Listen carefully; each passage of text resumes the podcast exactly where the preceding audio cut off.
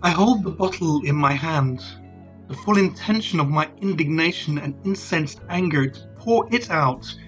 My rage at the injustice rising, a rousing response to correction, ready to raise hell. It's not my fault.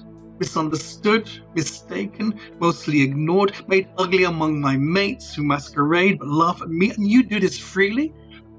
I stop. Behind me, the path of the whirlwind. Overturning, storming, destructing. You should have never left me at home alone in Tears and unheard cries of unfair. I hate you. Why always me? Overturned chairs, photos on the floor, pots turned over. But the glass bottle with the colored layered sand. Once the sand leaves, it can never be put back. Years later, anger turns to rage, provocation and response.